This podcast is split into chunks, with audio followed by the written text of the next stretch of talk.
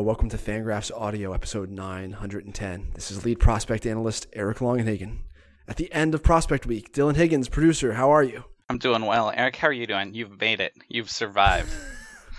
yeah, so far I, I have still stuff, some stuff to do, and I gotta hit college games tomorrow. But uh, I'm sweaty, and there was definitely a three day stretch this week when I didn't shower. But uh, but we we've come to this episode of the podcast, Dylan. Thanks so much for for bringing me on to the intro to talk about what people were about to listen to. Yeah, so uh, as Prospect Week at fangraphs.com, you, I'm going to say, commandeered uh, Fangraphs Audio for the week, which is great. We're doing a special prospect episode, and you brought in guests and had, you had a vision for this, so I helped you put it together. But tell us about this episode that we made. Yeah, this, I love sports in general, and I love just watching players play and player evaluation. This has mm-hmm. been the thing for me since I was a kid. And so I wanted to have an interdisciplinary conversation with people who do this in other realms and put out the bat signal for people who do stuff in other sports. And a few of them got back to me and they're on the pod today.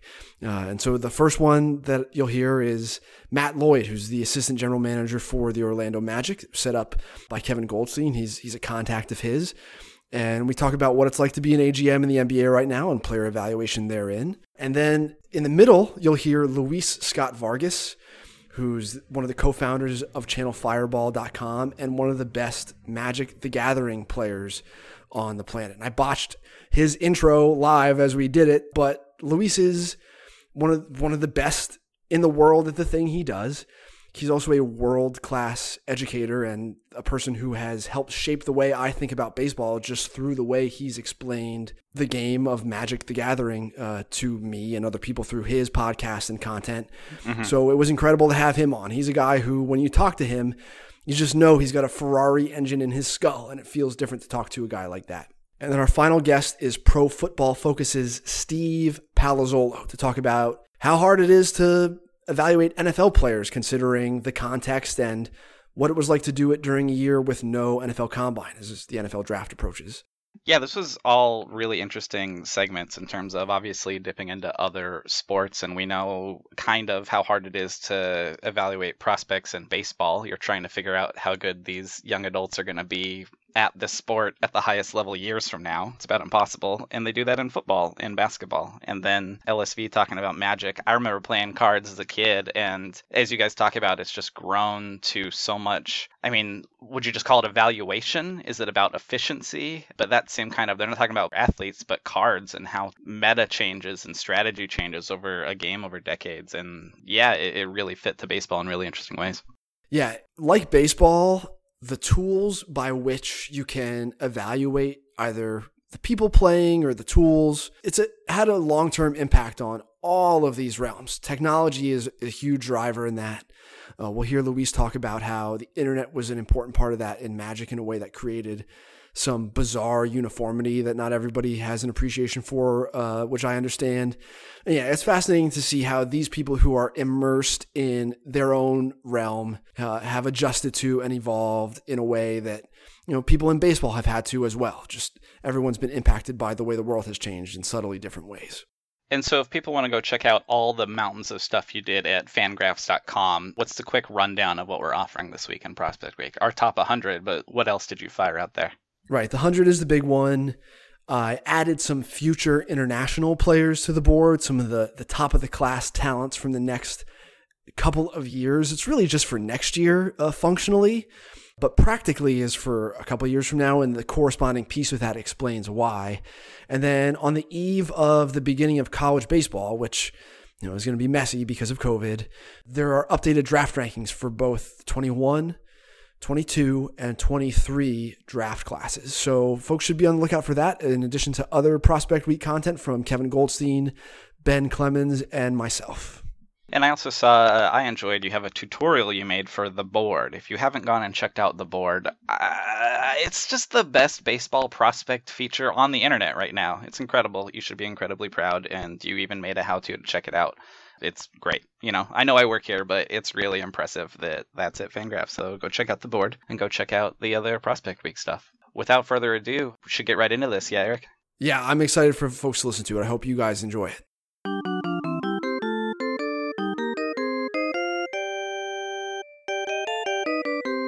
And now I'm joined by Orlando Magic Assistant General Manager Matt Lloyd. Matt, how is it going?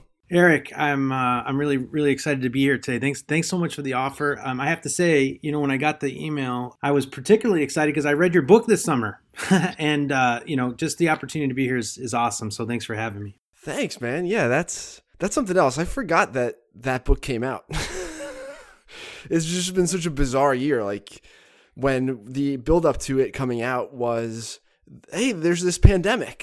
so there are still only like six signed copies in existence, and a couple of them are in those little like sidewalk libraries here in Tempe. Just kind of stuffed them in there. But yeah, I, I Kevin Goldstein knows you. How do you know Kevin? He's the one who really put us together. Yeah. So um, when when he worked for the Astros, their their spring training site is close to Orlando, and he had reached out just by happenstance um, and just saying, hey, you know, we're in the in the area. We'd like to come to a game, and we actually ended up going out and um, making a presentation to their pro scouting group uh, when he was with the Astros. And he came, we, he brought the whole pro scouting group to a game here.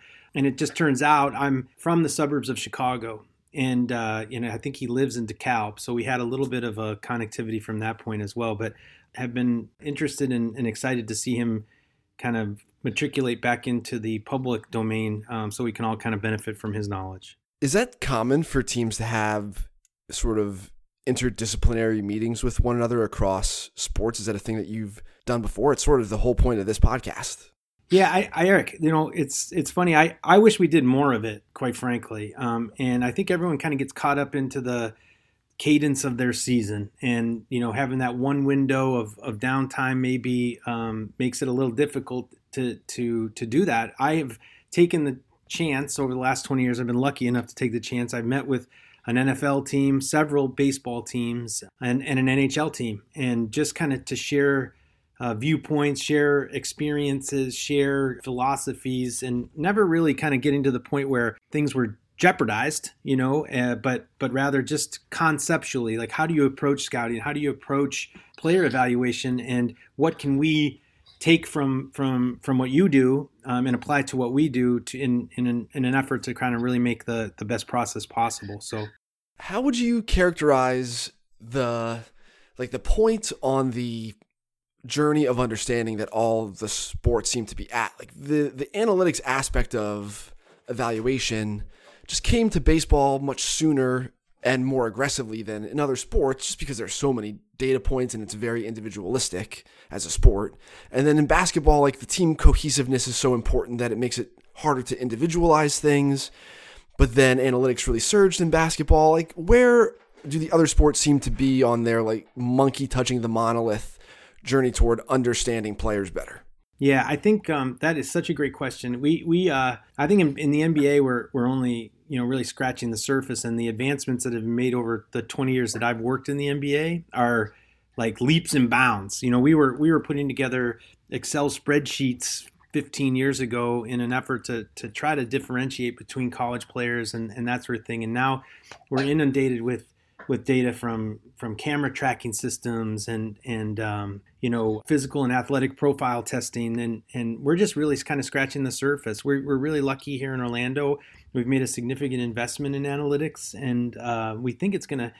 Uh, help us derive an advantage, especially from the scouting perspective, you know. But that's the great thing, you know. We have so much stuff available in the public domain, and then we have our proprietary and, and kind of private information that we're constantly working with. But from from the NBA's perspective, you know, they've made such a huge like leaps and bounds from from where we were but but again like we're just still still scratching the surface because you nailed it. It's it's not a um there's so much context involved with an individual game and and um, individual possession even down to like that that one possession so much can happen. And how are we tracking it? And and what is it telling us? Um you know we're we're we're we're trying to get to those answers all the time. Is there like a broad strokes? It's been interesting to sort of watch how the Sixers have repurposed their like their role players around the two stars where there were clearly issues of fit as you just mentioned previously like that's just an example of this but are there are players being described in ways that are different than their traditional point guard shooting guard small forward position types as a way of showing that these pieces can fit together. Does that make sense? Like similar to the way that like in the NFL we stopped calling guys 4-3 defensive ends or 3-4 defensive ends and now guys are just sort of described as edge rushers. Like has there been any effort to sort of classify players in a way that is non-traditional to better express what it is they're actually doing on the floor? Yeah, Awesome. Yes, exactly. And um, you know, like you, you bring up that that thing about football, you might as well have been speaking um, a different language to, to me. Like I, I know I know literally nothing about football, um, but for from the perspective of, of basketball and, and the highest level of basketball, you know, there has been a shift in in how we label players, and that shift really exists from you know valuing different things uh, when you're when you're really out evaluating and and and looking at at skill and and um, the way the, the, the rules changes that that took place over the last seven to ten years. Uh, maybe it's even longer. You know, like one one day kind of bleeds into the other. But the the, the rules changes that the the league um, instituted seven to ten years ago really um, redefined how we have to look at things and and there's so much context involved in in, in basketball and basketball has always been my by far my favorite sport, but my first introduction in working into pro sports was working in the Chicago White Sox video room. And basically, what we did back in 1994, 95, 96 was sit in front of a bank of VCRs and, and record these one on one battles. And I always found it fascinating because the, the, the hitters would come back and they would always watch their at bats, and the pitchers would come and, and they would always watch each pitch. Now we've like I'm sure that that Major League Baseball video rooms have advanced to the point of like digital video equipment, et cetera, et cetera, just as we have in the NBA. But the shift has been not, you know, we have to look at we have to look at an offense and a defensive player and and how they transition between those two over the course of a game. And so it's it's it really has gone from a labeling of a point guard, a shooting guard, a small forward, a, a power forward, and a, and a, center. And those prerequisites have changed as to what we value now. It's a product of the evolution of the players who are incredible athletes and incredible they have incredible adaptability to, to the game and then it's a product of the rules changes and, and, and the coaching changes that have happened um, the coaching philosophy changes that have happened over the last 10 years so you see a lot now where coaches want to play a switching defense because once we get into the playoffs and you get into a seven game series, the other team knows exactly every single play that you're going to run. So basically, you're you're you're attempting to get yourself into an advantageous one-on-one matchup with your best player, and then allow that best player to create offense for for his teammates. And then defensively, you have to have the capacity to switch everything. So when you're in a disadvantage you can you can make up for it. So the chess game that goes on um, especially deep into the playoffs is really fascinating to watch. It's interesting that you mentioned that and i'm like way, way off book now on the initial scripted playbook of questions that i had to to ask you. But I was an assistant coach and did advanced scouting for my high school alma mater's basketball team for a couple of years before I moved to Arizona. This is going on like eight years ago now. And I have a bunch of silver medals uh, from districts and whatnot. And I didn't really have anything to do with it. We just had a really good group of kids at the time. And it was a lot of what you're talking about, where it's like sort of positionless athletes. We had guys with length. It was a two way school. So I'm talking about like kids who were 6'2, who played wide receiver and running back on the football team and then came over and played basketball. And all the kid, the kids' instincts were almost always to switch with each other because we just had those types of multi-positional athletes on the floor who could kind of get away with it. There, it was rare that any of them would find themselves in a really bad matchup, except against one team, which is the team that has the gold medals from the Colonial League and, and District 11 during those years. But um, yeah, so it's really interesting that just from watching the NBA evolve in that way, and that these young teenage kids, that's the basketball they're watching that's what their instincts are to do now. Have you seen as the thinking in the NBA has evolved over the last handful of years that it is easier to find players who fit these paradigms because they're just naturally inclined to do it. It's sort of trickled down into college and high school ball already, and they come pre-loaded with like these skill sets that you're now looking for. Yeah, I, I think that you nailed it. And, and the, the reason is that there's so much skill development that goes on now, you know, and, and specialization that goes on now. And what it's happened is is that these guys come prepared uh, to the highest level to play a, a, variety of different styles, offensively and defensively. And not only college coaches are, are excellent at what they do from a player development standpoint, but those AAU programs that they that that everyone kind of is you know hand rings over uh, at times. They're preparing those guys because they're they're competing against the highest level of players at their age at every step. You know, and, and I don't know if we could say that 20 years ago. I, I don't think it was as prevalent back then to, to put the best high school and junior level players together um, and, and allow them to, to compete you know? And so we've uh, we've kind of gotten to this point where in basketball at least where these guys come prepared and they really have you know a set of skills that they can they can utilize on the on the NBA floor. And then they're all just the the the, the tallest and the strongest and have the longest arms and the and the fastest you know? So they start to weed themselves out through these different levels. And when they reach here they're generally you know ready to go. I'm going to ask you about two schedules now. So the first one is for your front office an annual calendar of scouting for the draft. If midnight on New Year's Eve is the end of the previous draft, what are the next 12 months like leading up to the next draft? Yeah, it's a great way to look at it. And that, that New Year's Eve, that's exactly what happens. The day the draft ends in a non, you know, COVID impacted year, there's generally we start the summer schedule immediately. And, right. and the summer schedule is where we prepare for two drafts down the road. So if in 2021 we'd be preparing for 2023 the day after the draft, because 2022 is we had prepared for that the previous summer, where we go to events where USA Basketball um, is playing in international competitions at the the U16, I'm sorry, the U18, U19, and U20 levels, um, where we have access to those. And then we had been to the um, McDonald's All American game in the in the lead up and all the high school All Star events in the lead up to the 2021 draft. That might not happen this year. So our normal schedule is the summer schedule starts. We do the youth we do the youth events, and our, those are again are generally like the kids for two drafts away, or or in some cases one draft away. Sometimes the U19 kids will will declare for the draft the next year, and then we're into the summer league. And that's that's a the the bulk of that is our pro scouting, um, and we're looking at the rookies transitioning into the NBA and the second and third year players that are generally participating in summer league just to get a sense of the development that they underwent and the change in their bodies from the end of the off season to to the summer. And then late in the summer is usually there's a, a, a couple of shoe company camps that run like in August and those will um, those will have those will be again like two drafts away and then they'll have college kids that act as counselors and the counselors will play in pickup games and they'll do skill development during the day. And we get a chance to really sit there for four or five days and see the entire the entire next two drafts kind of play out right in front of us.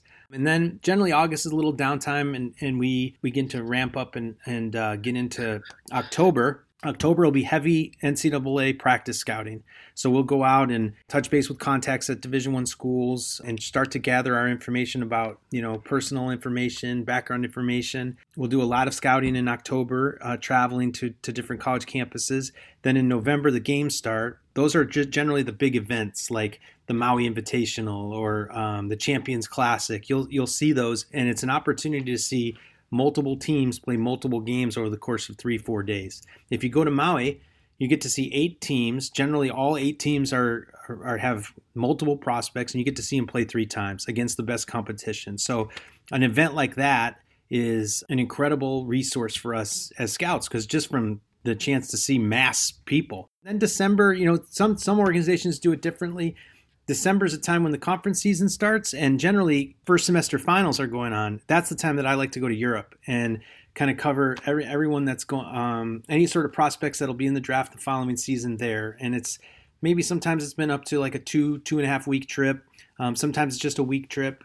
Um, then we come back and we get into the uh, conference season and, and targeted matchups. And for me, I'm trying to get our president of basketball operations and our general manager in front of the the top prospects and so making sure that they're seeing everything that they need to see. So then we hit the conference tournaments and again it's that's more preparation for the following year. And to kind of close the book on guys the ncaa tournament and then the, the whole pre-draft cycle starts. So kind of wow. a longer answer, but that's kind of a step by step of the of the draft overview. No, yeah, it's exactly what I was looking for. And then the other calendar that I'm interested in, this would probably be a multi-year calendar too, and certainly there was some overlap in what you just said. But for the individual player, At what point in high school are kids really being identified? Certainly, you mentioned that you want to have a multi year track record with the player. You don't just want to go, all right, who are all these really good freshmen at Kentucky?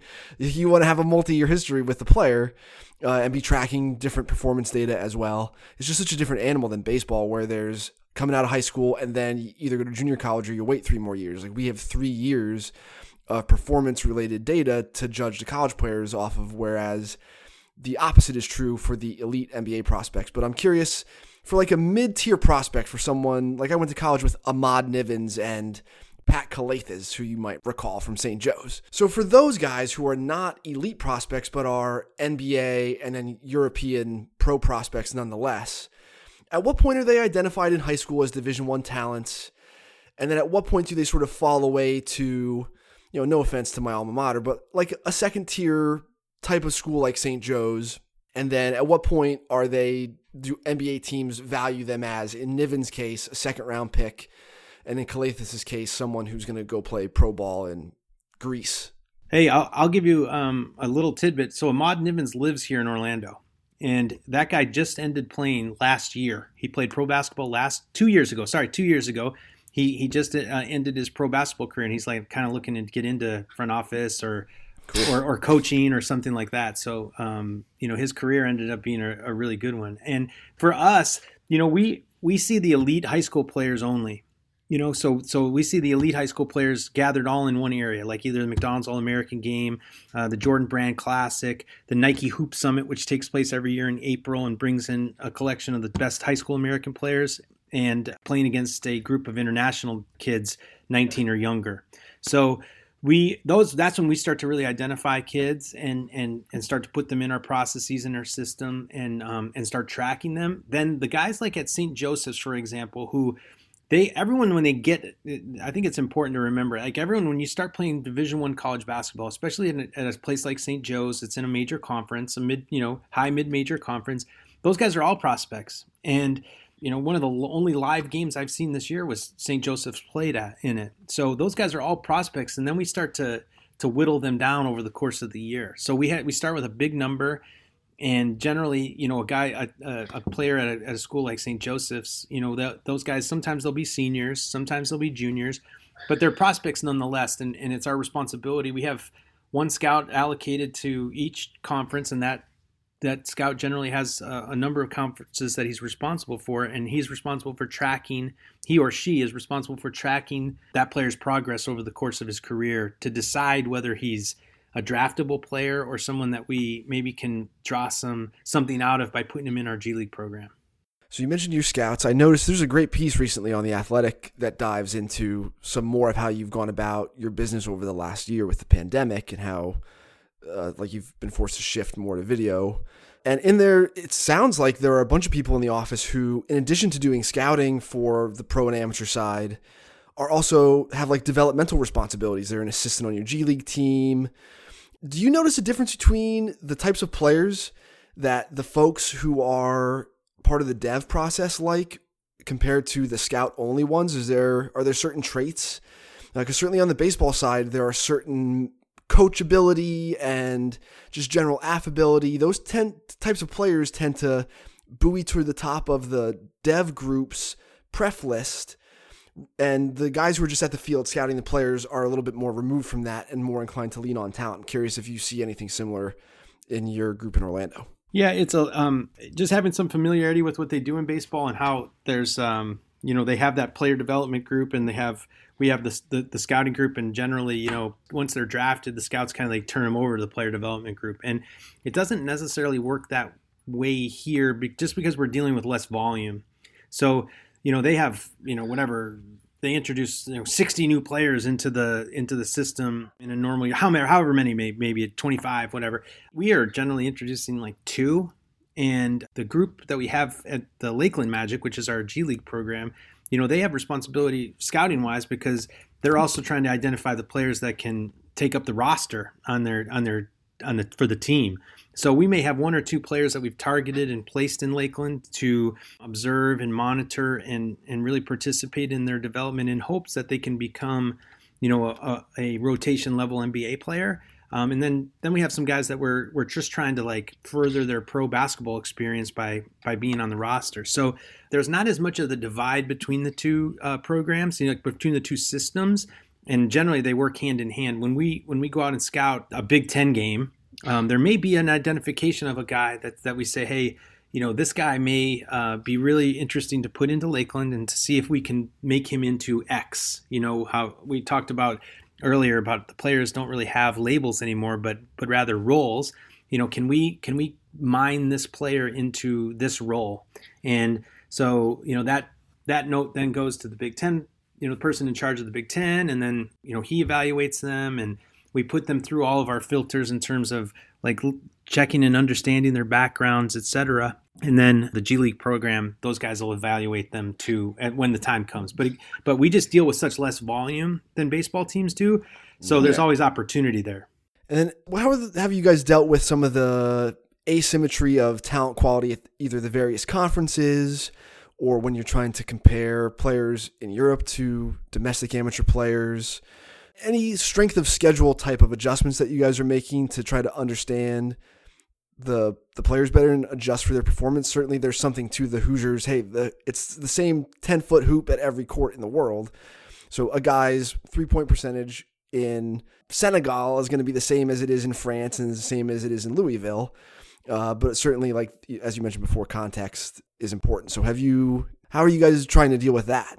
Yeah, it's it's a constant challenge to to make sure that we're we're we're looking through things a contextually and all through the, the same lens you know? So for example the, the game the way the game is played in college is different than the way the game is played in europe than is different than the way his game is played in the g league and is different than the game the way the game is played at the nba so our our really our our filters we really have to look and say okay does the player have the physical and athletic tools to capable of playing in the nba you know and and really knowing what those are and defining them and then um, you know does the player have the skill level to play in the nba um, and then those intangible things, you know. So when we're watching a player play in the EuroLeague, the highest level of pro basketball in Europe, we have to understand that that the context and, and, under which he's playing is much different. So his performance and his metrics will be different and we have to know the the application of, of the transferability of those metrics you know and we really we have to rely on our our our ability to like whittle that down and, and look at it and say this player is doing this here and that's really incredible. Can he transfer? Can he do that at the highest level? And and why? And why? So it's it's a lot that goes into it. You know that's i think a lot of nba teams are trying to solve that riddle. Some have and and some some invest a lot of resources towards towards answering that question for us it's something that we're you know we're working towards as well. And and we have like a little bit of a understanding of what we think is the transferability internally.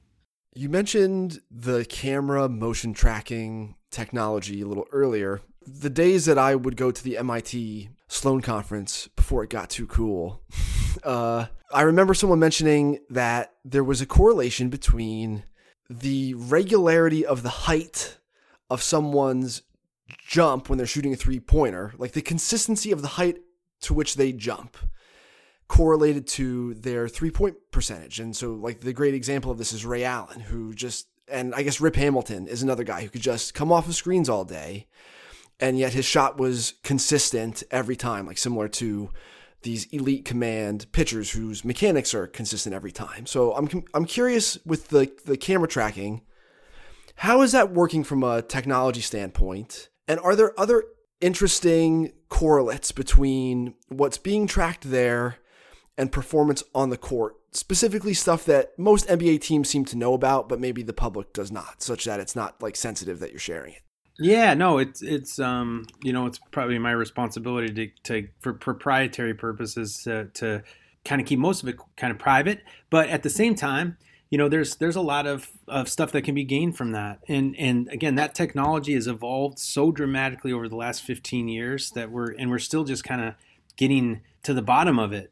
And getting to the bottom of it is so exciting and and it's it's it's a technology I think is replicated in pro soccer I think they, they utilize it in at the highest levels in, in, of pro soccer in Europe, and I think that was the the genesis. You know, Stats Incorporated started this project a long, long time ago. And they're a company based in Chicago, and they started this project a long time ago. But it was the genesis of it was based off of soccer and pro soccer. So I think we're, you know, we we still are still kind of in the stages of understanding, you know, what we can gain from it.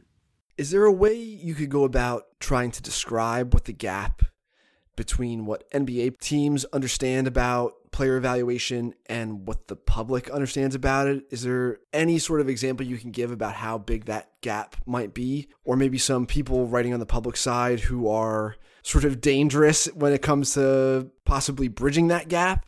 Yeah, I think you know those the people that, that do it and, and like draft Twitter and and the and the people that really made that a cottage industry and, and it's their little niche. They're they're all so good at it, and I, I'm constantly like you know blown away by the their ability to like identify players through the use of metrics or through the use of their eyes or you know have you seen this player? And it's really it's just it's just another data point for us. And and we have to respect what they're seeing. And and our challenge is, is to, to understand how things would would fit and work internally. And that means knowing who we are and and knowing what we can what we can maximize you know? So that's where the difference is i think sometimes is is just the the context under what is happening within our organization and, and the players that we have and and who are we introducing into that mix after we've evaluated them and after we've kind of come to the point of understanding who they are as people. That's sometimes where the divide is you know and that's that that works both ways. It could work as someone says oh they made a mistake drafting that player or or, or wow they, they really uh, overshot it because the, generally those teams will know you know who they are first. And sometimes it's hard for the people that do such a great job of, of covering the draft and covering you know player transactions in this media cycle that we're in this 24 hour media cycle who all do an incredible job. They don't understand sometimes what pressures that we're under and and how we're evaluating things internally. And sometimes you know you can have a great process and, and a great understanding of who you are and you'll still make a mistake. And right. and you yeah. have to understand that that mistakes those mistakes were made as an educated you know mistake. And and sometimes that's hard for for people to accept as well it should be. This is pro sports. I mean our job is to to go win. All right we're coming up here on our half hour so this will be our last general question to to discuss.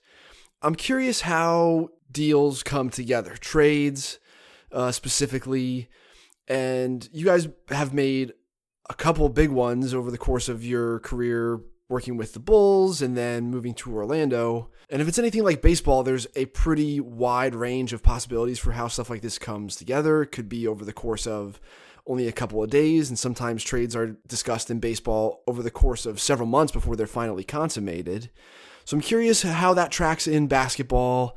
And if you could sort of use, I think the Andrew Bynum like four team trade and how that sort of came together from a timeline standpoint, not necessarily why everyone decided to do it, Although you know, I'd like Nick Vucevic to be a Sixer still, and like Iguodala too would be nice. Just to, for a while would have been nice. But yeah, like how did that come together? What was the sort of timeline for for that trade and trades in general? Well, I think in in in general, you know, looking at it generally, I've been like so lucky because I've had the opportunity to work with four people that have won the Executive of the Year in the NBA, and so just from the, the, the opportunity to learn and kind of watch and um, every the way that things evolve is probably the same across all sports is is it's you know having positive and, and functioning working relationships with your peers. And they have to trust you and you have to trust them. Again we're in this like cycle where you know it's hard to keep things private you know for the most part. And um, that maybe not had always been the case but it's just the the that's the that's where we're working and that's the the atmosphere under which we're working now. So you know i think watching these these people these people that i've been uh, so fortunate to work with it's really basically it's it's a relationship based business. And having really trust based and functional relationships with your peers and with the player representatives is so vitally important you know? So getting back you know that that trade that that we made um, that was i got hired july 1st here in Orlando, and and we ended up making that trade in August. So that entire month was spent, you know, putting together, you know, the the organization's front office, hiring a coaching staff, and and trading trading a player that had, as of two years prior, prior had taken the team to the finals. So it was uh, it was really important for us to to define like what we really wanted to get out of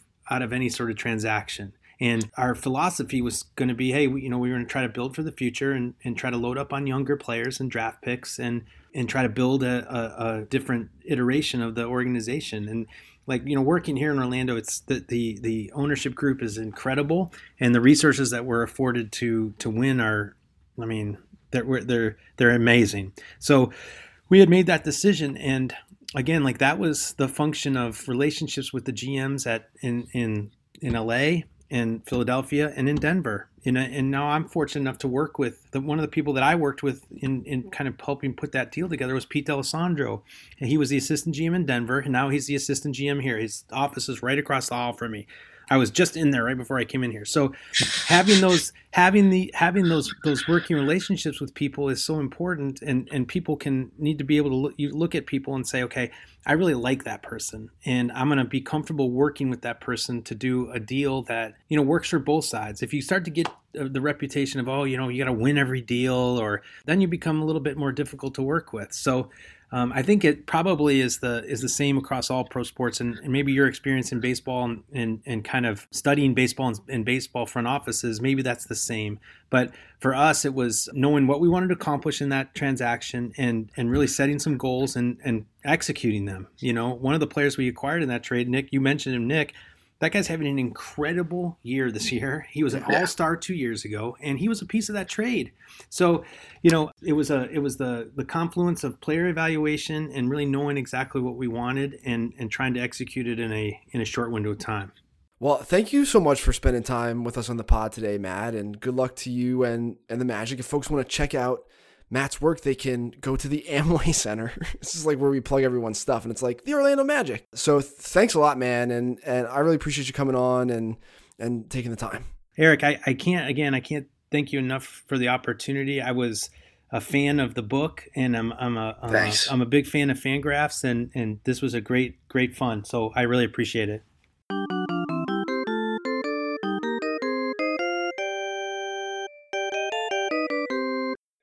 And now I'm joined by Luis Scott Vargas, professional magic player, contributor, and I, I want to say your title is loftier than that at, at channelfireball.com. You might be a, a founder of Channel Fireball. Yeah, I'm one of the founders and uh, I guess a vice president right now.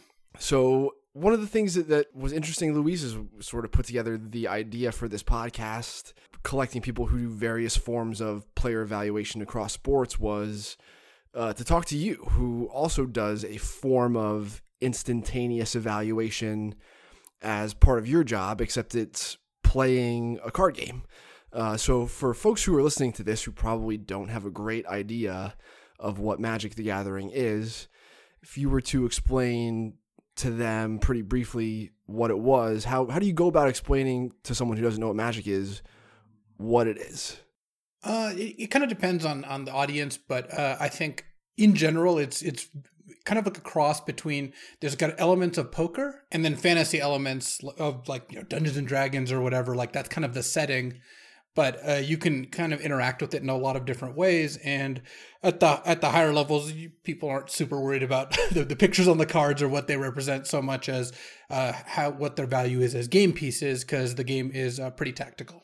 Right, and and when I first started getting into Magic: The Gathering, which I'm still just a novice at, in my opinion, it, it takes quite a while before it becomes the gameplay itself is so complex that it takes a while to become intuitive to you, to where you can just care about evaluating the game state and, and the cards when you just have the procedure down. But the thing that attracted me to it is that it is sort of like roster construction in sports when you're putting your deck together the cards have a cost and an impact level the same way if you're thinking about adding a player to your roster in in baseball or basketball like there's going to be a cap hit and there's going to be a player quality. And then there's also an interaction between the cards uh, that is sort of multiplicative where the pieces have to fit together. You have to have shooters that can surround Ben Simmons and Joel Embiid. Otherwise, the two of them don't really work together. Uh, so I, I, thought it would be interesting to have Luis uh, on the podcast today to talk about some of how, over the course of Magic's history, how he he's been doing this for quite a while now has evolved as an evaluator the same way someone who has been evaluating players in sports has evolved as an evaluator over uh, a similar period of time. So, Luis, how long has Magic been a thing, and how has the game progressed over the course of that amount of time? So it came out in uh, 1993. So we're what 28 years, something like that uh, now. And competitive play really started just a couple years later. I mean, I think that as with most things, people people really get competitive pretty quickly. And it, it the game has definitely changed a lot. I mean, uh, probably not so dissimilar to a lot of sports where you take the best players from 1996 and Magic would honestly not be that high up on the list right now just because they didn't have all these like years of theory and practice and all these other things to kind of base their their their decisions on. So the game is definitely a lot harder now. I started playing professionally in 2003, 2004 around then and the average player has grown tremendously since then and so has kind of the the high end of players as well. So it's interesting kind of seeing that evolution. What are the watershed moments during the course of the history of the game that have led to like big monkey touching the monolith moments where there have been leaps in understanding of how to be better at this? Honestly, I think some of the biggest moments were just accessibility. Uh, in 2004, the first version of Magic Online, maybe 2003, uh, started. So that's where you could actually play Magic, well, online. You could play against people all over the world at any time and that was huge. Within a year, you saw the, the, the average player base who played at these tournaments get so much better because you were no longer restricted to who was in your geographic area, who could you easily practice against, and then uh, strategy websites really took off in the mid 2000s, and that too really led to an increased understanding of oh, what what were good good moves to make and what were good strategies, and really just how to learn because it used to be that you were kind of limited by who was the best player at in your local area. You could learn from them, and maybe you'd go to a tournament that was like regional or even national, and you and you'd kind of get better. And in fact, some of the best players in the game in the early years were just when there was a high concentration of talented players that led to more and more. It kind of had a domino effect. Now you you really have access to great competition at any point. So I think that yeah, the the rise of Magic Online, the, the kind of the more the rise of strategy websites and, and more just online communication. And then uh, another pretty big moment has been the kind of explosion of magic over the last couple years as it's grown quite a bit more popular, and that has attracted more people to the game. So I would imagine this is sort of what has happened in sports that, especially with the advent of the internet, as individual teams and people in sports, especially baseball, have made huge leaps in understanding of what's going on, whether that was the Moneyball A's and then the pervasiveness of that thought, or understanding via technology how like pitching truly works. Like we're talking, we're into as far as baseball is concerned now, Luis. Like physics equations are basically objectively grading pitch quality now. Uh, and so what it, it's funny you mentioned that by the way because uh, one of the guys who runs uh, who the founder of Driveline is a Magic player. Or, yes, or, and it, it's it's been awesome seeing that happen as he's applied that to baseball. Yep, Kyle Boddy is mm-hmm. a friend of the podcast, um, and yeah, like it's interesting to talk to Kyle. I've been in his office in Seattle, and yeah, everyone's mouse pad is just a playmat from a GP. But yeah, there's because of this though there starts to there's like a uniformity creep. Like where someone makes these leaps in understanding and then that thought pervades the rest of the industry at you know various rates. And then there's uniformity for a while before someone else makes a leap. Is this something that you're experiencing in magic? And how is it something that people like you combat? Because obviously you're creating content you're giving an opinion about cards and the decks and the metagame and then you have to go play people who read and listen to you in tournaments. So, what is the balance of that? How are you trying to strike this balance of informing people but not giving so much away that you're at a competitive disadvantage? Well, it's definitely true that, you know, as we have this like refinement culture, you see it everywhere, right? Sports, tech, magic, where someone has a good idea and people immediately take run with it and continue refining it and make it better. Where every time something cool is discovered, then people do a really good job of kind of assimilating that into what they were doing before.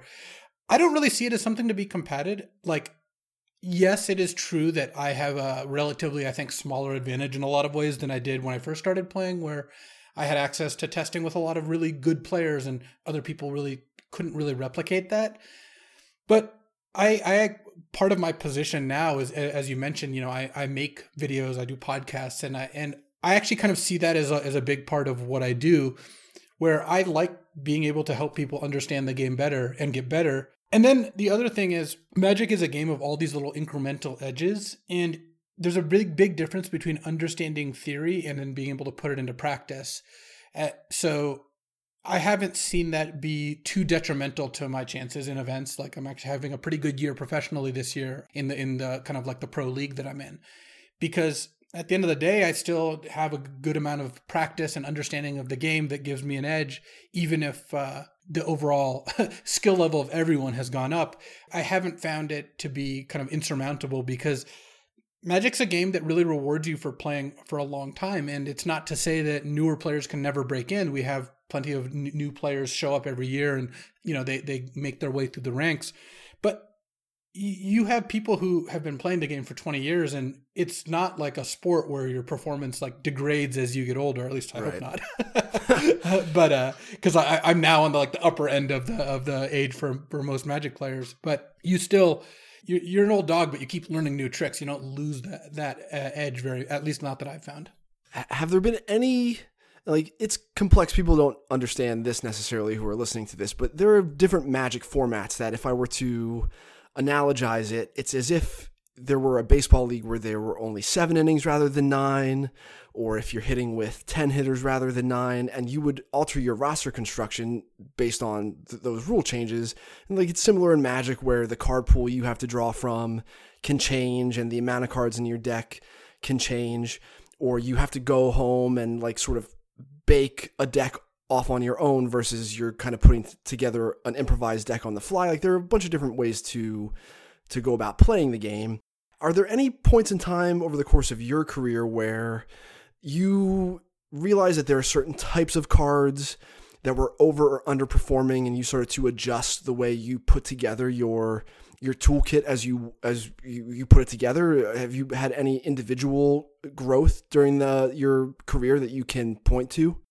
Well, depending on how like what what kind of events you're playing in, there is so there's two main types of events, and one is constructed where you bring a deck pre-built and you compete with that deck, and the other is limited where you get packs and you open those packs and you make decks out of those packs. So limited rewards a lot more thinking on the fly because you don't know what your pool of cards are going to be. Whereas in constructed, uh, you can just well and, and you should largely look for what the best performing decks are online and and copy one of them and that actually was a it used to be a controversial thing back in the 90s they were called net decks because it's like what you're just going to steal a deck from the internet and it turns out like yes yes i am because you know what the wisdom of the crowds actually really works out because at this point we're getting so much data everyone's putting right. results online look, I think I'm pretty good at magic. I'm, uh, you know, I, am I'm not gonna like sugarcoat that. I, I, I am good.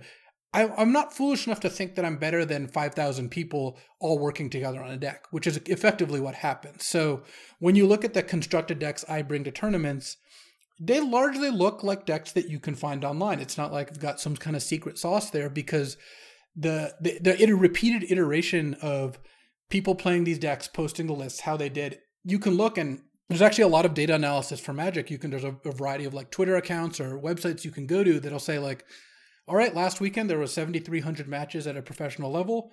Here's the results of those. This deck won 57%. This deck won 46. This deck won 59. And from that, you can extrapolate a lot of really useful data. And I think you'd be foolish not to. And, and a lot of that is where people, you know, kind of get their inspiration. And maybe you change a card or two because you think you have a good idea. But for the most part, you don't need to. Uh, you don't need to kind of reinvent the wheel. And I think people who do that end up being kind of frustrated because their home brews aren't working. Yeah, this is the thing that I initially sought to think about doing. I, I don't think I have like the intellectual or, or data parsing horsepower to be able to do it. But at what level, how granular is card or deck evaluation at this point? Because every card has its cost and then just like in baseball when you're trying to like uh, objectively evaluate things you try to boil it down to runs everything eventually just gets reduced down to runs and then that gets baked into all sorts of other metrics that you know turn out individualistic value but how can you is there has there ever been an attempt to objectively value each individual card because you feed the traits of a card into like a neural network and it would spit out uh, like some sort of objective value? The closest I can think of because Magic, you know, the actually con- constructing a roster analogy is really good because Magic a lot of the strength of your cards isn't just what does this card do? There's not one number you can boil a card down to because synergy between cards, having cards that are complementary to each other is a really important part of succeeding in Magic because it's a really complicated game and instead of having a card that's worth 5 and a card that's worth 7, you could combine two cards that are worth less and have it equal like 16 because they multiply their strengths together. And as a result, it's not I, I can't really think of one number that that really encapsulates how much a card is worth because you do need that variety of cards. But what some uh, what some websites are attempting to do, and this is of course really powered by the fact that everyone plays online, is you'll uh, you'll like download these like apps or deck trackers, right? That'll keep track of everything that happens in your game. It'll feed all that data back, and uh, like for there's a website called Seventeen Lands, which is like a Magic reference, and what it looks at is what are the win rates of cards index? And then what are the win rates of cards when drawn? And all these things. And from that you can kind of get a sense of like well this card the average win rate of a deck in the sample is you know 50% well when the, when a deck contains this card it wins 57% and when a deck contains this card and you draw the card it's 62% or something like that. And you can get a sense oh this card's pretty impactful. Or this card deck containing this card win 42% well this card might be actively harmful to to your deck's chances of success and that's the closest but they're not really expressed in a single like runs number for example because right. magic doesn't really work that way. Right yeah the damage or cards is the thing that my intuition was if you're going to boil some something in magic down to some sort of common denominator that it's like how many cards is this worth or how much damage is it worth? But yeah now that you mentioned I wasn't aware of the existence of that website, but I imagine there's enough data being generated. If you were getting meta data from within the game, you could probably start to extract, like in baseball, we have win probabilities during the course of a game. This is why baseball is just so statistic friendly because it's very individualistic. It's so much of pitcher versus hitter is what's going on.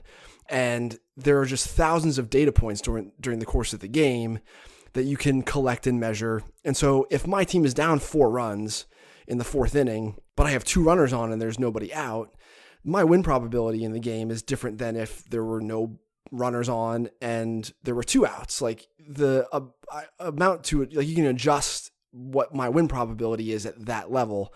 And so I am wondering if like cards in hand, what the life totals are, like to see the win probability added per card is maybe an avenue that would be interesting to, to dive into. All right. So you mentioned that you're having a good year, which honestly, I don't obviously didn't shock me, but I would have I would have guessed that your year was below what it would have typically been in a year where you're playing a lot of magic in person. I'm curious if you can articulate the difference between playing magic in person versus playing online.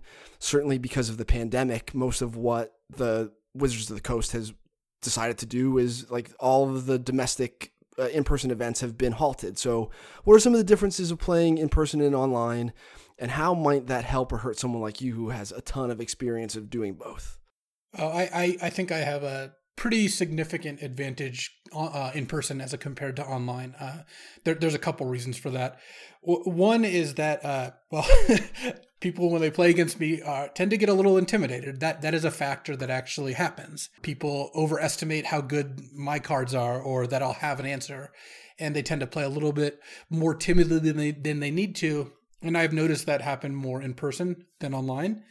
And then I also play pretty fast. It's actually like one of the things that uh, that comes up uh, if you like were, were to watch me play is that I, I tend to play quite a bit faster than the average person, and I that doesn't mean my opponents have to like play faster, but it tends to make them play faster because in person you have like a shared time bank or well in person you have 50 minutes to finish your round and that and it's not just it's not differentiated between who's using the time.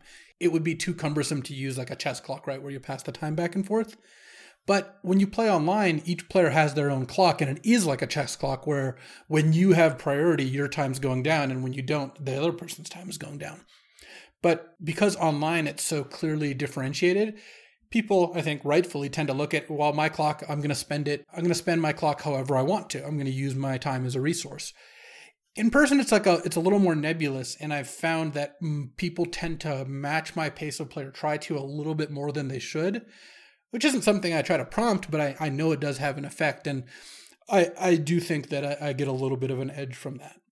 Obviously, the structure of the game is different than other sports. Like Wizards of the Coast owns Magic and they have a certain power over like the structure of pro play whereas the NFL and the NBA and MLB have antitrust exemptions and that has an impact on how they do business but they don't own the game of football or baseball. Like there are other leagues throughout the world and even in the country whereas magic it's a little bit different than that. So h- how does that impact play and how has that evolved because of the pandemic there have been third party circuits and tournament organizers that have run uh, pretty large tournaments before, but in general, the the vast majority of kind of competitive tournaments, especially ones that have good prizes, yes, have been run by by Wizards of the Coast, and the pandemic has been, um, yeah, it, it's been very disruptive. Instead of there being something like 40 large scale, you know, we're talking 1500 to 3000 person tournaments around the world Grand Prix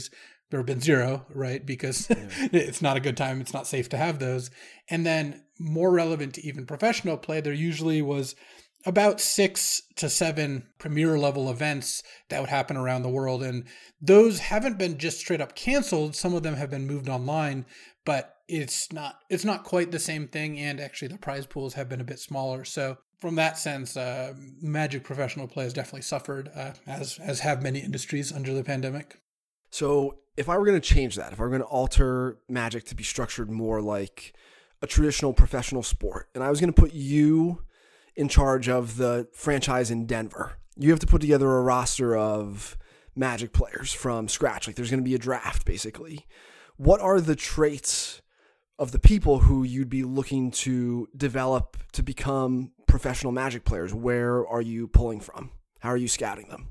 So I, I have a pretty good, uh, you know, idea of the lay of the land when it comes to the professional scene because I've been involved in a number of teams. I've run a team before. You know, I've played with or against most everyone who's who's in the the top leagues. And right now, the way Magic's structured, there's the Magic Pro League, and then there's the Rivals League, or the two top leagues, and there's 24 and 42 players respectively in those leagues. And that said, if I were to draft a team I wouldn't be looking only at the players from those leagues because there's plenty of talented players outside of those leagues. And I'd be looking to balance skill right now, you know, who are the best players in the world right now, alongside kind of longevity. I think that's an important thing because you wouldn't want to draft a player who you know, maybe, maybe he's kind of looking to to exit the, the scene or on their way out, right? In terms of their interests or where, where they see themselves going next. There, there's a lot of players, I'm, I'm sure, across many disciplines who might be among the best, but you can tell that they're not that much longer going to be in that position. Uh, and so I would I would want some people on the younger side who I think are, are, are a little hungrier for victory and want want to last maybe more than a year or two. I would also look at people who would work well together because I have been a part of teams that it's like, let's just grab these, you know, 10 these 10 great players and just put them all together without really thinking of how they mesh. They don't work very well because even though Magic's an individual game, when when you're playing, you're you're just playing you against one other person. Team preparation is a huge part of it, and I've definitely credit a lot of my successes to having a good team behind me. A good team is not one made up of people who maybe wouldn't really want to hang out at all outside of the the competition. That's just not not going to lead to the highest morale and, and the best work from people. So those are like the main things I would look at. I think. Yeah, it's to pull people from other sports into baseball. Like this is just one of my weird pet projects and things that I think about. It's not really feasible, especially as COVID has really accelerated a lot of what baseball was already aiming to do as far as cost reduction on player acquisition and development side, there's more uniformity now. There's been like a reduction in the number of minor league players who you can have like percolating down uh, and developing. So it's not like you used to be able to do this. You could go to India and find some talented cricket players and just see what happens. Like sign them to a pro contract and, and see how it would go. And like tennis players are of interest to me too because they're like overhand rotational athletes. So uh, like might be able to throw a baseball or or swing a bat more naturally than somebody who has like no experience at all or someone who's played football all their life. I'm curious if you had to pull from other types of games, which ones do you think are best suited for Magic and why? Who who maybe doesn't have any idea what Magic is right now but is is doing other stuff might have a natural proclivity for it and why? I definitely would would look to poker. The fact that it's a card game isn't really the, the, the issue. It's more that there's a lot of thinking strategically and uh, understanding probability and kind of understanding what you're looking to do. Like w- when you make a bet in poker, you're not just making that bet. You're looking at what is the bet going to do across the rest of the hand? How's it going to inform, you know, the rest of the play of this hand? But also, what is it going to signal for future hands? And that that kind of thinking is actually why it's no surprise there's a huge crossover where there's a ton of very talented professional poker players who also played a lot of magic, you know, and and the overlap there professionally is, is strong for a reason. Uh, I'd also look at, at chess players for kind of the same reason you know just being able to take this good strategic view of the game and plan for the future. Uh, chess has more memorization of of patterns than magic i think does just because chess tends to you know you always start with the same board and it doesn't always play out the same way of course but there's a lot of you know there's a reason there's openings and and, and closings and stuff like that where there's a lot of uh, repetition. Magic has a has less of that but i I would really uh, struggle to, to to find a chess grandmaster or master who would not be excellent at magic if they if they had the inclination to be. Besides those two, because those would be the definitely the, the two first places that I would look. I I would imagine that that looking at, hmm, yeah, I think th- those those are probably the, the the first places that I would be inclined to look. Though really anyone who is well suited to kind of thinking in that in that space, I think would be really valuable. So it's, not as much a physical thing, of course, though I wouldn't be surprised if there's plenty of pro athletes who would actually be pretty good at this. Yeah, there's something, I think the little bit that I have played Magic, and again, like I've done one Phoenix GP back when those were a thing. Uh, and yeah, like I know Cassius Marsh plays, I think he's on the Patriots now. There is a certain level of focus and competitiveness that is required just to be able to learn how to play the game. And I forget what it was about it that really pulled me in, other than like looking at all these cards and trying to, to mold them together in a way that was functional. But uh, my last question for you is about angle shooting. So in in sports, this is when when I first saw you do some version of this was when I was like, I like this guy. In sports, things are just evolving so fast and how the game is understood and what is going on on the field and what's going on behind closed doors that the powers that be in sports don't even know what questions to ask about how to legislate against what maybe some people think is cheating and other people see as a gray area that just hasn't been defined whether that's signing players from uh, you know foreign lands or uh, at some point there was here's an example of this right? So at one point the texas rangers signed a player named Jairo Beras who was older than all the other teams thought he was. But the Rangers knew he was older and that he was eligible to sign right now, and the other teams did not.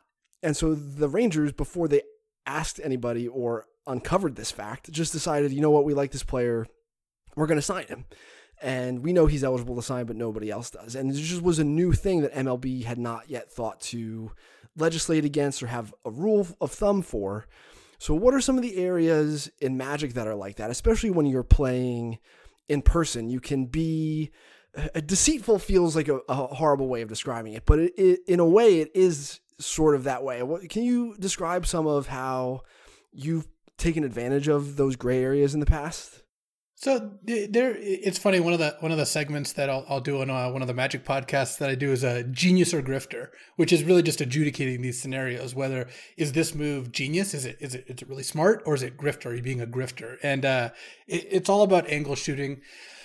Uh, I tend, I, I, have I've relaxed a bit. I tend to not go for every advantage at this point, partially because I just don't want to. Uh, maybe that's showing my, my, my, that I've lost the fire. I don't know, but uh, basically i i would tend to draw the line at things that things that i, I think would make my opponent pretty uncomfortable. For for example I know that I can talk and play Magic at the same time because I do a lot of that. I intentionally don't sit there talking to my opponent while we're playing in a way that would try to distract them whereas some some people do like to do that. I i've always found that distasteful. I don't think i don't think that it's like against the rules because it clearly isn't but it's not something i would want to do on the other hand uh one of the one of the old things in magic is the pen trick where you pick up your pen kind of signaling that you're going to take you know they're going to attack you and you're going to take some damage right that's how you win and when they do go to attack you because you've picked up your pen and they're like, oh yeah, they're just going to take it, I'll attack. You then play something or you block or you do something they didn't expect. I think that's fine. I actually kind of enjoy that that stuff because at the end of the day, you really shouldn't really be trusting anything your opponent says anyway. So them signaling, oh, I'm going to just take this damage, but not like actually saying they're going to, you just have to wait and let them actually announce what they're going to do. And I don't think it's a it's a it's a bad thing to do that. In fact, I think it creates some pretty funny and enjoyable moments uh, overall. But I think that the the line that I, that that really cross that I wouldn't want to cross is doing things that are actively making your opponent's experience worse in order to mislead or distract them, which I don't think that does. Yeah, I agree with you. I think that there is there's a it's hard to know. It's it's a thing that you know when you see it type of thing for sure in baseball, there's lots of opportunity to do this, especially when it comes to the base runners, because the base runners often don't know where the baseball is on the field of play. So if someone is attempting to steal second base, the defensive player who's got to cover second base to catch the ball to try to tag them out, sometimes the hitter has swung at the pitch uh, and they can look to a part on the field. They'll look straight up in the air as if the ball got popped up, and the runner will see that and think, oh, I need to run back to first base because the ball was popped up in the air. Or they get deked in some other way. The runner is misled. And there was a, an issue in the Dominican Winter League this year where uh, a, a, prospect for the Tampa Bay Rays, Vidal Brujan, tricked the runner into thinking that the ball was foul when in fact the ball was just in play. And so the runner was just jogging casually back to first base and was tagged out before he got there. Like this type of thing happens in baseball pretty consistently. It's just about the scenario presenting the opportunity for someone to do it and the player understanding that he can do so in that moment that like the runner wasn't paying attention sufficiently enough that it can be taken advantage of so i, I think it's happening across you know all sorts of the, the competitive spectrum universally, I think something like this is tends to go on. So, well, Luis, thanks so much for coming on the podcast, and I'd like to give you the opportunity now to, to plug uh, what you have going on at Channel Channel Fireball and elsewhere. Yeah, if you if you check out uh, channelfireball.com, that's a it's a magic strategy slash card store website that uh that uh, like like I mentioned, I was one of the, the founders of, and it's been really fun being able to to write articles and do videos there. You can also uh, find me on Twitch. I play Magic there, uh, twitch.tv slash LSV, or on Twitter, uh, twitter.com slash LSV, and that's the, the places you'll find me. Uh, I do a lot of stuff, mostly Magic related, some other games too, and in general, I, I really enjoy this this kind of uh, pursuit. So it's no surprise that uh, I do a lot of it. All right. Thanks, man. Yeah, no problem.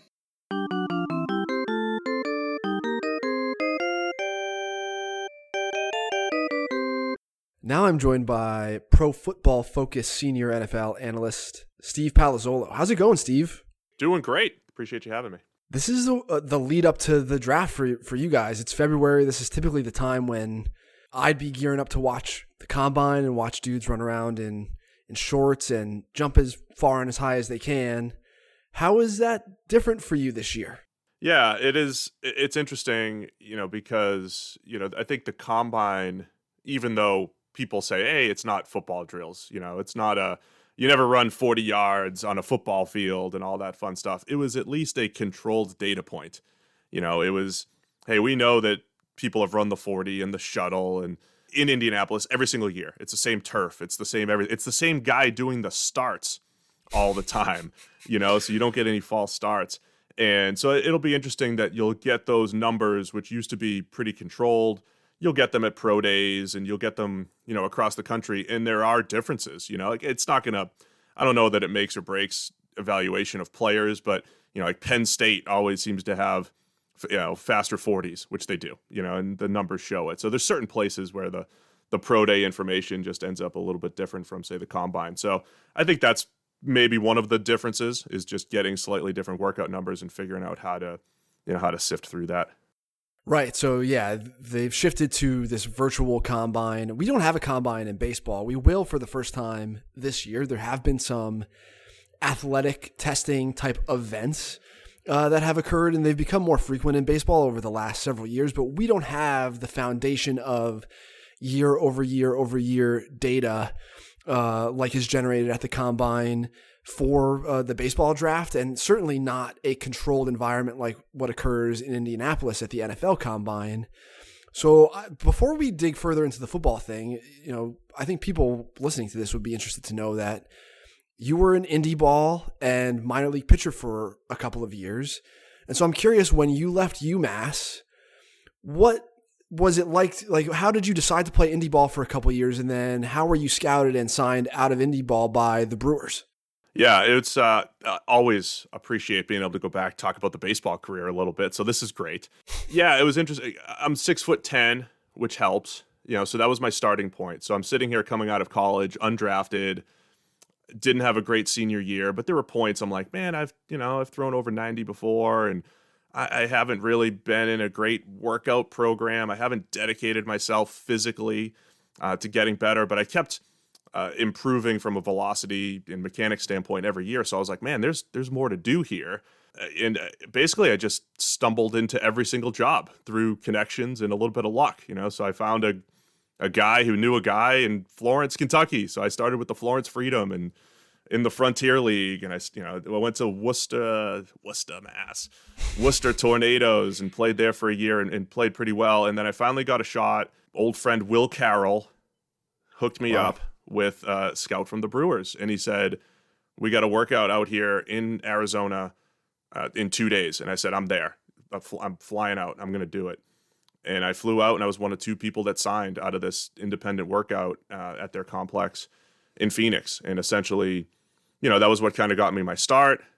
Played one year for the Brewers, got released, and you know, similar went back to independent ball and kind of a similar story. The Giants signed me basically because a scout was there to see our shortstop, and my buddy who was on the team knew the scout and said, "Make sure Palazzolo gets in the game because I was throwing really well." And I had, I mean, essentially because I'm six foot ten, I continued to improve, and I worked really hard on my mechanics and nutrition and working out. So I started throwing harder and you know enough to you know pitch at the you know up to AAA and everything. So basically, just got you know I got into a game where there was a giant scout, and they you know signed me and the shortstop coming out of there. So it was a lot of just right place, right time to continue to get opportunities, and then working as hard as I could to just get a little bit better every single year, which I think I was still doing. You know, even when I ended up retiring when I was uh, 30 years old. And then, how did you transition into football? Um, another kind of a luck story. I mean, I was uh, I finished up my my last year professionally was 2011. I hadn't played affiliated ball for about a year and a half. Last with the Mariners in AAA, and then you know I started. You know, I, I'd always loved football, and you know football was my passion on the side, and you know I, it was a good way to actually keep my mind off of baseball uh, just a little bit, and because baseball had consumed me. How do I get better? How do I get better? And I got to a point where I just had to focus on you know, not overthinking things. And football kind of became my, you know, where I where I put a lot of my my attention and energy. And uh, Pro Football Focus was a new website that I that I loved. I used it as a fan for a year, and I um, I basically just reached out and I, I, well what really happened is it was free for a year. They had all this great data grading on players and things I'd never seen before and it was free and then they put a price tag on it, and I was like, man, I'm a poor minor league baseball player. I don't have a hundred bucks to spend on this. Sent some kind of like hate email email to the to the owner and founder who ended up eventually becoming my boss, which I thought was funny. And the next year, I said, if I can't I don't have the hundred bucks to spend, so I'm just going to try to work for them. And I just reached out. I said, "Do you guys need help?" They said yes. And I did a practice game, which for us was just tracking where everybody lines up on the field and I did it really well because I knew football inside and out. I studied the NFL just for fun on the side, and I was good at what they did from an analysis standpoint. So I did it part time for a year, and then took it did it full time the first year outside of baseball. So it just kind of again timing was incredible and uh, matched up with when my baseball career was winding down, and you know stumbled into a full time football gig that I happen to be pretty good at, I guess. Yeah, it certainly seems that way. I'm, I'm a, a, PFF subscriber as well, have been for quite a while.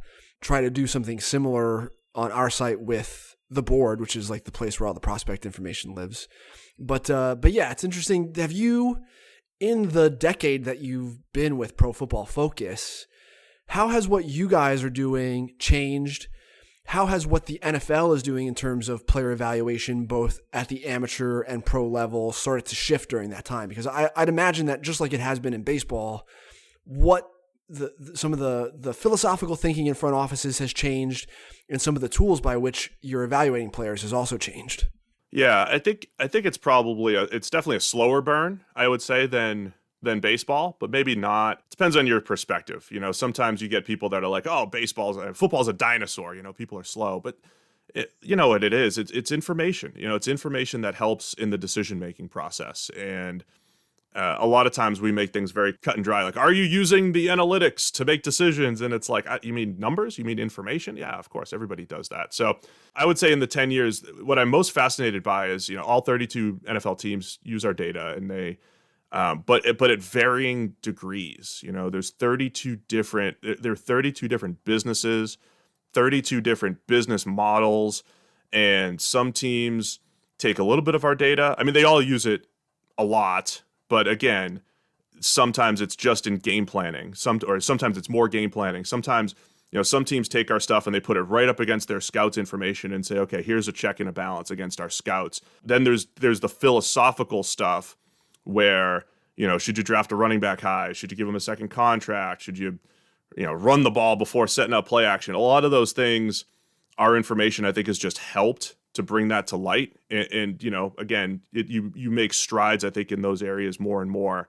You know, maybe to not take running backs as high or not to give them second contracts. You know, so um, I think it's been a slow burn overall. The NFL is already driven by information as it is. We just provided a whole lot more of it. And, you know, again, every organization does things slightly differently. And some are, you know, a little bit more forward thinking than others, but they're all using information to to help them make decisions as best they can.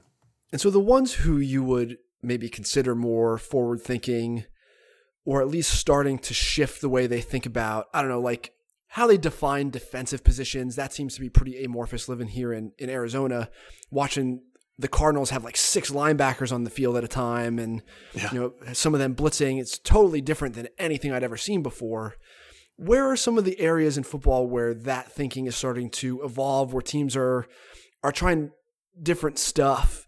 Uh, you mentioned the running back thing. Uh, you know, like I'm a Panthers fan, and so I remember when DeAngelo Williams and Jonathan Stewart and Mike Tolbert, the three of them were occupying like a giant space of the salary cap in such a way that the rest of the team couldn't really get any better, and that was really frustrating. So, can you talk a little bit about those areas where the evolution is occurring? Where is the cutting edge of that thinking right now? Yeah. So so football has always been fascinating, and I think what I loved about it so much is that you know pl- the strategy of it evolves, and I think what's in like it's different from baseball because yeah maybe like at some point in baseball they said hey maybe getting on base is more valuable than we thought it was before right um, but it wasn't so much and it was a little bit of a strategy change like hey find some guys that will work some counts and get on base a little bit more but football, I think there's a lot of good coaches who do things intuitively that almost back up the numbers, right? So like, you know, when when defense what 10 years ago, 12 years ago when the Patriots started running like a spread offense, they would they would have three wide receivers out there and teams hadn't adjusted yet and they would be out there in their base defense and having linebackers cover Wes Welker. Well, you didn't need numbers to tell you that's not going to work. Right? So right. you need a you need three corners out there. You need to run more nickel. So all of a sudden, the NFL starts running more nickel, five defensive backs, dime, six defensive backs. Eh, so a lot of it evolves just from coaches' intuition because the strategy dictates it. Then you have other things like what you're saying with the Cardinals, where it's almost like, let's create this positionless defense. That's kind of like, okay, here's this creative next evolution off of that strategy of maybe we can deal with fewer linebackers, more at, more athletes, and part of it is like we have to compete with all the great athletes on offense. The other part is, hey, maybe defending the run isn't nearly as important as defending the pass. So again, I think that would be that would be one of the things strategically where defensive coaches used to start every press conference with, "We got to stop the run," and they, you know, they right. in every defensive meeting, got to stop the run. And I feel like that is going to hey, let's defend the run, but with fewer players. You know, let's just have fewer players on the defensive line or in the box. And but we really have to stop the pass. We have to discourage the pass first. So I think there's there's that from a defensive standpoint. From an offensive standpoint, I think teams are, you know, there's still some teams that think you have to run the ball 30 times to win, and there's some some bad analysis and data out there. But more and more teams are thinking, okay, we can throw the ball earlier than we uh, on early downs and dictate the action and passes come uh, points come through the passing passing game. The NFL made it easier to pass through the years. So I think the strategy of the game has evolved and teams are again slowly starting to pick up on it, it, it used to be a run the ball stop the stop the run type of philosophy around the league and that then and now I think it's it's pass the ball stop the pass and more teams are buying into that now than maybe they ever have. Yeah, I, I know what you're saying like the whole yeah, anytime Eddie George carries 30 times or more, the Titans are right. 12 and 1. And it's like, yeah, because Steve McNair was God for three quarters. And then they got to finish the game. And so Eddie carries the load in the fourth quarter. Right. And they've run because they were winning. They didn't win because they ran. And yeah, it's tough. In baseball, it's so much easier to do this because so much of what's going on is one on one. It's the pitcher versus the hitter. There's not as much context necessary to understand what's going on. Whereas in football, whether or not uh, Sam Darnold is any good has a lot to do with the pieces that are around him. So, how do you guys go about trying to suss out that context? How do you guys try to individualize the way you're evaluating players when so much of how guys perform is dependent on their teammates? Yeah, it, it is the most difficult thing about football. And, you know, again, you you go when people say you can't like PFF can't do what they do in football, which is great every single player on every play. It's usually followed by you don't know the play call or there, there's there's so many gray areas and all that, right? Sure. When all, which is true. When all we can do is provide good data and then figure out what to do with that. So the example I always use the the thing that first attracted me to PFF back in like 2009 or 2010, there was a game where there were uh, I think it was Jerod Mayo was linebacker for the Patriots and uh, Brandon Spikes linebacker for the Patriots 2010 and Jerod Mayo had like 14 tackles in the game and Brandon Spikes had maybe two. And Spikes had a better PFF grade. So this is before I joined PFF I'm just a fan of the site. And Brandon Spikes with his two tackles had a better PFF grade and Jerod Mayo had his 14 tackles and a worse grade and I'm like how is that I mean I buy it you know how is that even possible and there was like a write up about it and it was like Brandon Spikes is blowing up the fullback on every play, and essentially he's doing the dirty work so Jerod Mayo right. can get the stat. So that would be a very clean example of if you're evaluating players on a play-by-play basis. Which, by the way, yeah, football is a small sample size sport, but if you're evaluating players for 800 or 1,000 snaps, that adds up over time. And so Brandon Spikes is doing his job, not getting the stat and, and doing it better, and he got a better grade. So I, I think that's how you try to uh, parse out the context. And I think we've done a pretty good job of that. It's not perfect, but when you compare, you know, our QB stuff is, uh, I think, better than anything that's out there from a football evaluation standpoint because it is the most stable year to year. It is the most consistent. And even though there's ESPN's QBR and there's EPA and there's EPA and completion percentage over expectation, there's all these new numbers out there. Ours are ours ours are the most consistent, and it is I think as simple as when a guy throws a great deep pass and it gets dropped, we're giving him full credit. And there's no other system out there that's properly doing that. Right. Whether it's QB, like it doesn't show up in expected points, it doesn't show up in completion percentage or any way you measure completion percentage. It doesn't show up in QBR or passer rating or anything.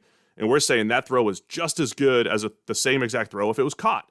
So it's trying to add proper context to each player on each play and then you go back and you can say, okay, well, this quarterback had a had a good year, but we do know that historically, say, getting into the weeds, but say positively graded throws for a quarterback is a little bit less stable, which makes intuitive football sense because when you have more good receivers who get open, you have more positively graded throw opportunities. So we try to find the parts of our data that are most stable year to year, just like Uh, you know, just like evaluating pitchers, it was like strikeouts, you know, three true outcomes, right? And you know that those are most stable year to year. You know that hits and batting average on balls in play and, you know, the simple stats years ago that were like, hey, these things fluctuate. Hey, these things stay right. stable. We tried to just find the stable metrics in our numbers. And some positions we're better at than others. But I think that's really the key in any analysis is trying to figure out what works and and what you can count on year to year and how much is noise and how much is dependent on on those around you. And then turning attention to the draft, how about evaluating the differences in talent, especially in a year where everyone just played in conference opponents? The difference between the conferences, the difference between strength of schedule. How do you guys go about balancing some of that out in terms of evaluating amateur players uh, who might be in very different programs. Very complex situation this year, especially with the quarterbacks at the top of the draft, right? Trey Lance, North Dakota State versus Justin Fields at Ohio State, it's you're evaluating apples and oranges there based on the context, right? Yeah, it, it's really difficult. I mean, it's difficult in any year because yeah. you're talking about FCS versus hey, you know, Justin Fields versus what look what Alabama has these last couple years, Mac Jones and Tua throw into all these first round picks and just absolute studs and playmakers. So uh, again, uh, the best you can do is is try to isolate the player, know that hey, Mac Mac Jones had a great grade not completely overreact to you know Tua, which is like, hey, we saw Tua in the same offense. Let's you know let's let's overreact to hey Tua was disappointing in year one, therefore Mac Jones will be. You can get overboard with some of that stuff, but again, you're trying to take the the performance away from the situation as much as possible. Uh, we've done things through the years, especially with quarterbacks, and say, okay, what is an NFL throw? You know, when scouts say this all the time uh, what's an NFL throw? And, and, they usually say this guy made a, you know, 20 yard comeback. It's an NFL throw, and it's like, yeah, it's an NFL throw that happens like three times a year. Uh, we've done some work through the years that just said, okay, what are actual NFL throws? What throws do quarterbacks make, and which ones of those are of the most value? And kind of parsing those out and saying, okay, even though yeah, it's not complete apples to apples, try to see how Trey Lance and Mac Jones and Justin Fields performed at things that NFL quarterbacks are asked to do. Again, even though it's not perfect apples to apples and the windows are bigger in college, especially at FCS and all that fun stuff, you know, trying to find the data points that you can trust year to year. And and our thing is our you know competition level matters. Uh, you do have to make some adjustment to that. We don't do it in our raw grades, but we have to do it almost you know more after the fact. Uh, when you're trying to make a determination on players, so you try to take again, it's just taking all information and uh, doing your best to to parse through it and figure out what matters the most. Are there any teams who seem well? I guess the, the first question should be between the combine testing, any of the performance data in games. What are some of the variables?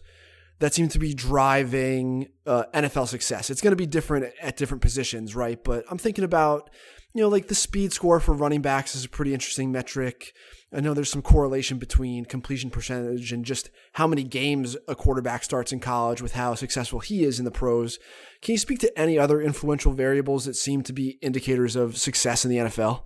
Yeah, I mean, I, I know the QB start one for years was an interesting one.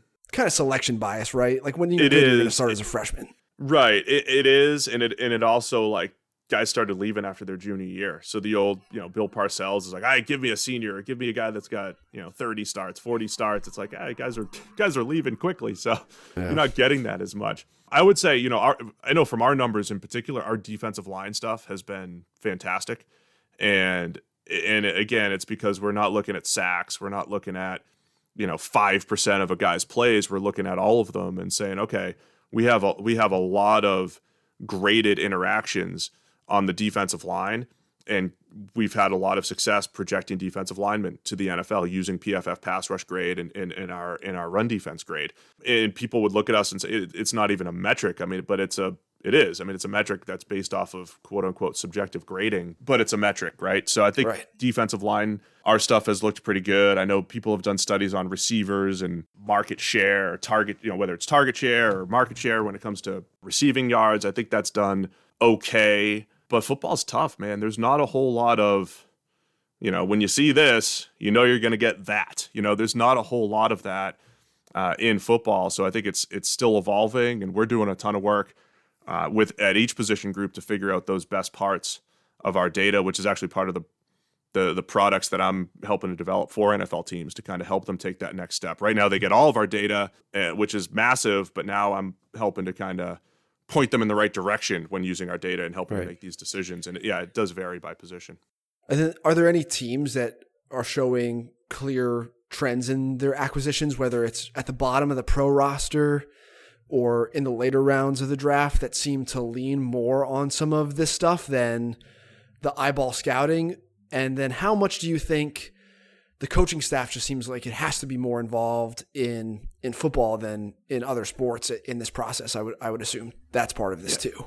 Yeah, the coaching staff is a tricky one. I'll start with that because I think I've talked to so many coaches through the years and they do they do view things through a le- through various lenses, right? One of the lenses is here's this guy's weaknesses, I'll make them better. And I think that's one of the scariest things when you have to talk to coaches. Now, if I was running a team, I would have to keep the coaches in the loop because they like to be in the loop. They like to know. They like to, and they have to know what they're getting, and they have to know how you. You can't give a coach, you know, like a, a hybrid safety that you want to play slot corner, and then he makes him, you know, an off-ball linebacker. You know, so you have to have that synergy throughout the organization. But I think the tricky part with coaches is they see flaw. I think they're they're good at evaluating whether or not players are good. Hey, I see this guy; he's a good player. But I think their their weakness sometimes is when they say, "I can fix that. Give me this. Give me this. You know, yep. this clay, and I'll mold it." Right. So I think that's the tricky part with coaches. As far as teams, I, you know, I think you can see trends with teams. It's not pure.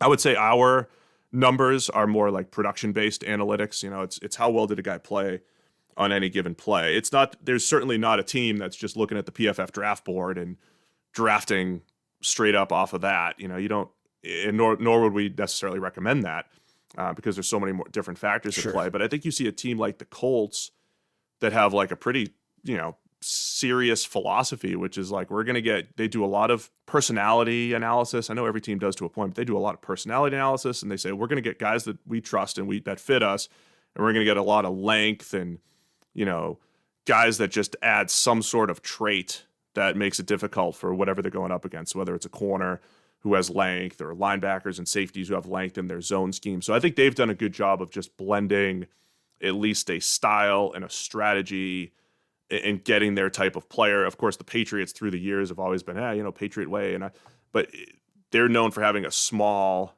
draft board and and saying here are our guys and, and, I think there are some teams that do that pretty well, Colts being one of them that just identify their types of players based off of all this information that they've collected through the years.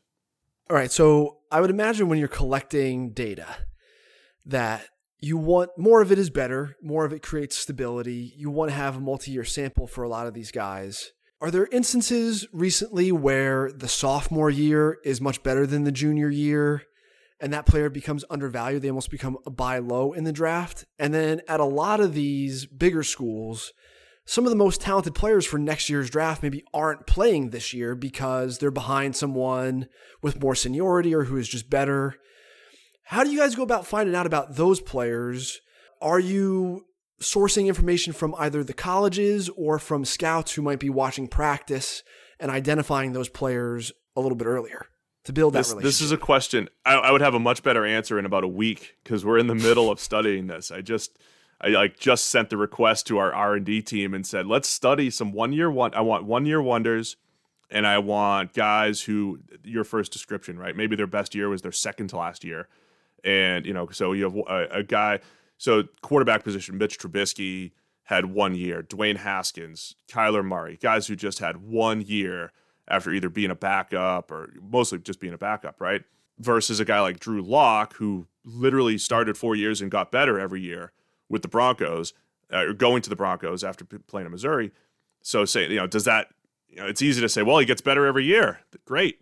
Um, so, we're, we're actually in the middle of, of studying that. And again, I think for us, it's just we try to use our data set as much as possible. We don't do a whole lot of talking to scouts. We will. I mean, we'll talk to people, but as far as putting our, our final stamp on a draft board or evaluation, there's a little bit of chatter and stuff like that. But we try to let our let our data and let our analysts uh, kind of shape things as much as possible. But it's an interesting one, right? Like, why did guys drop off or you know after their junior year or sophomore year if you thought that they were a first round pick and then they played like a third round pick are they still a first round pick right? Because are you know because there's a lot of people who think in football it's traits right? So you are what you are if we're talking traits. If that's the case then maybe your on field performance itself doesn't matter a whole lot if you have a bad final season. So uh, we're in the middle of studying that and i think it i think there's the initial return is that there's a little bit of risk with say one year wonders whether that's coming in their second to last year or their last year.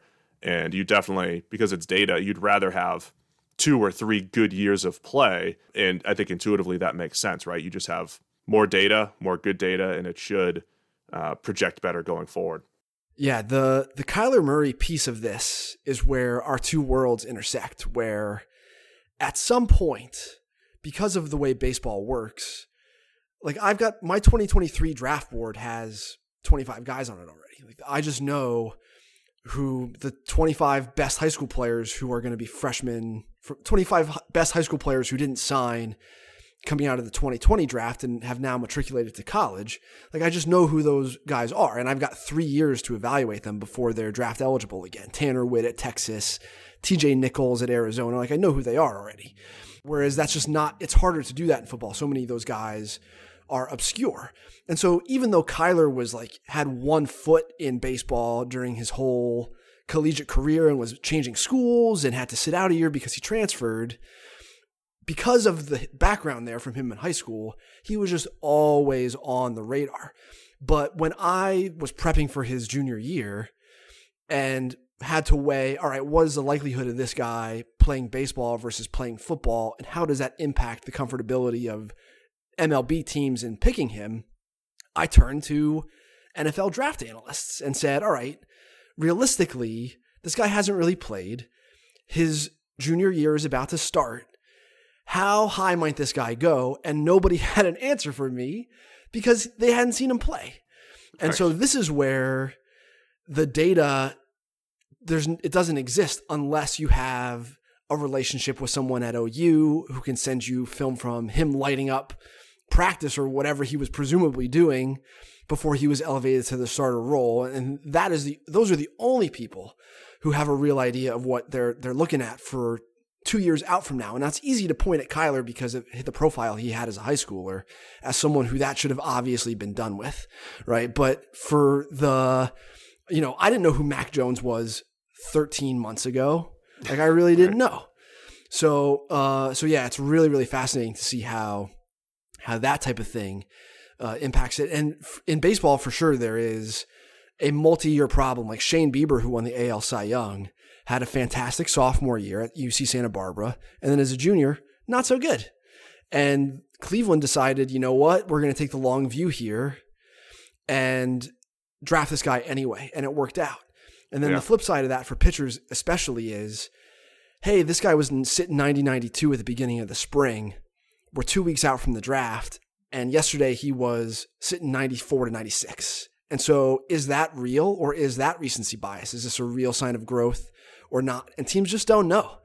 It's it's fallen both ways uh, over the last several years. It's really difficult not to crack. So I, I sympathize with all the other stuff you have to sift through in trying to analyze these football players because yeah, the play call, who's next to you on the line, is Aaron Donald getting double teamed?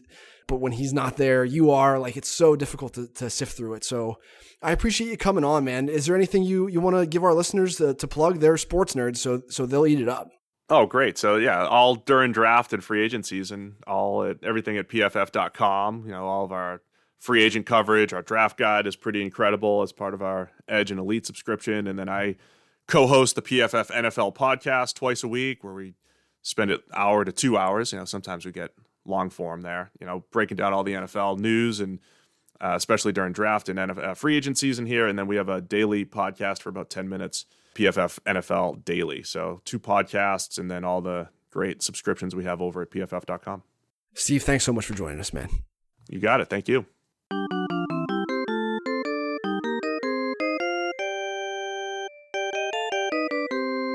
This has been Fangraphs Audio.